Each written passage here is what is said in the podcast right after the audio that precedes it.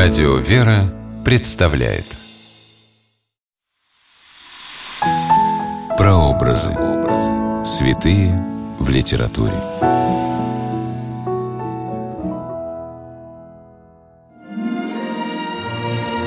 Особый дар – писать для детей о святых так, чтобы они поняли – вера в Бога способна творить чудеса. Здравствуйте! С вами писатель Ольга Клюкина с программой «Прообразы. Святые в литературе». Сегодня мы говорим о святом великомученике Евстафии Плакиде и рассказе Натальи Сухининой «Полководец Плакида». Место действия – Римская империя. Время действия – второй век по Рождестве Христовом. Известная православная писательница Наталья Евгеньевна Сухинина является автором многих переложений житий святых, сделанных специально для детей. Ее произведения о святых написаны доходчиво и с удивительной теплотой.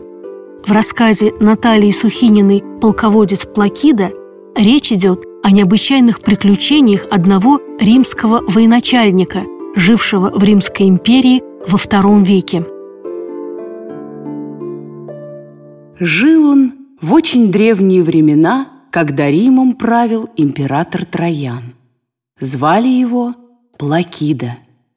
Вот уж совсем неподходящее имя для полководца. Знаете почему?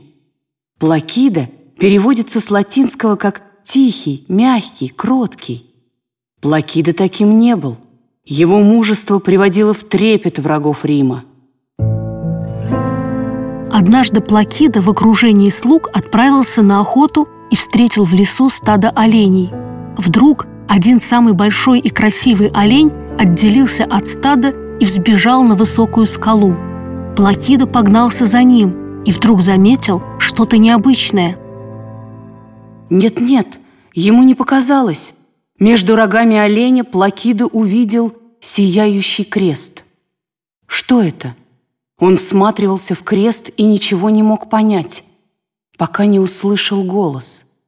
«Зачем ты гонишь меня, Плакида?» Вот что случилось однажды. Понял Плакида, что слышит божественный глаз. Человек, который долго что-то не понимает, вдруг понимает это в одну минуту. Вот и знатный римский гражданин понял. Рядом Господь. И Он, Господь, теперь всегда будет рядом. Плакида и вся его семья приняли крещение.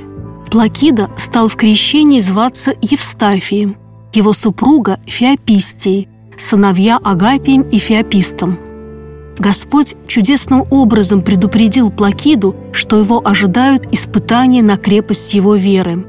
Вскоре на Евстафия обрушились бедствия, он полностью разорился, умерли все его слуги.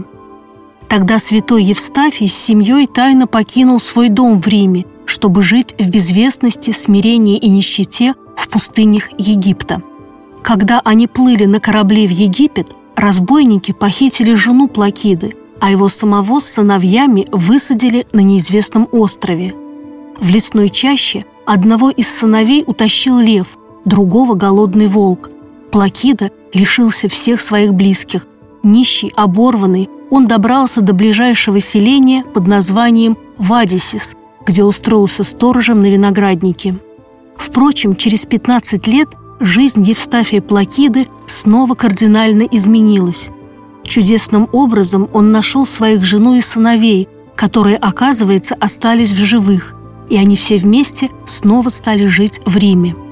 В житии святого Евстафия Плакиды много чудес и необычных приключений, но главные испытания Плакиды были впереди.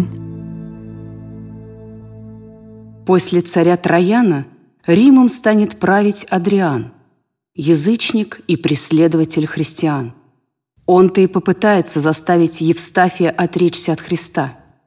Конечно, у него ничего не получится. Евстафий вместе с семьей примет мученическую кончину. В 1990 году Наталья Евгеньевна Сухинина, в то время успешная московская журналистка, пешком отправилась в Иерусалим, на Святую Землю. И это паломничество в корне изменило ее жизнь. Она стала глубоко верующим человеком. Теперь Наталья Евгеньевна пишет книги, в которых рассказывает людям о незыблемых христианских ценностях и о верных друзьях Бога, святых. Среди них святой мученик Евстафий Плакида и его семейство. С вами была Ольга Клюкина. До новых встреч в авторской программе «Прообразы. Святые в литературе».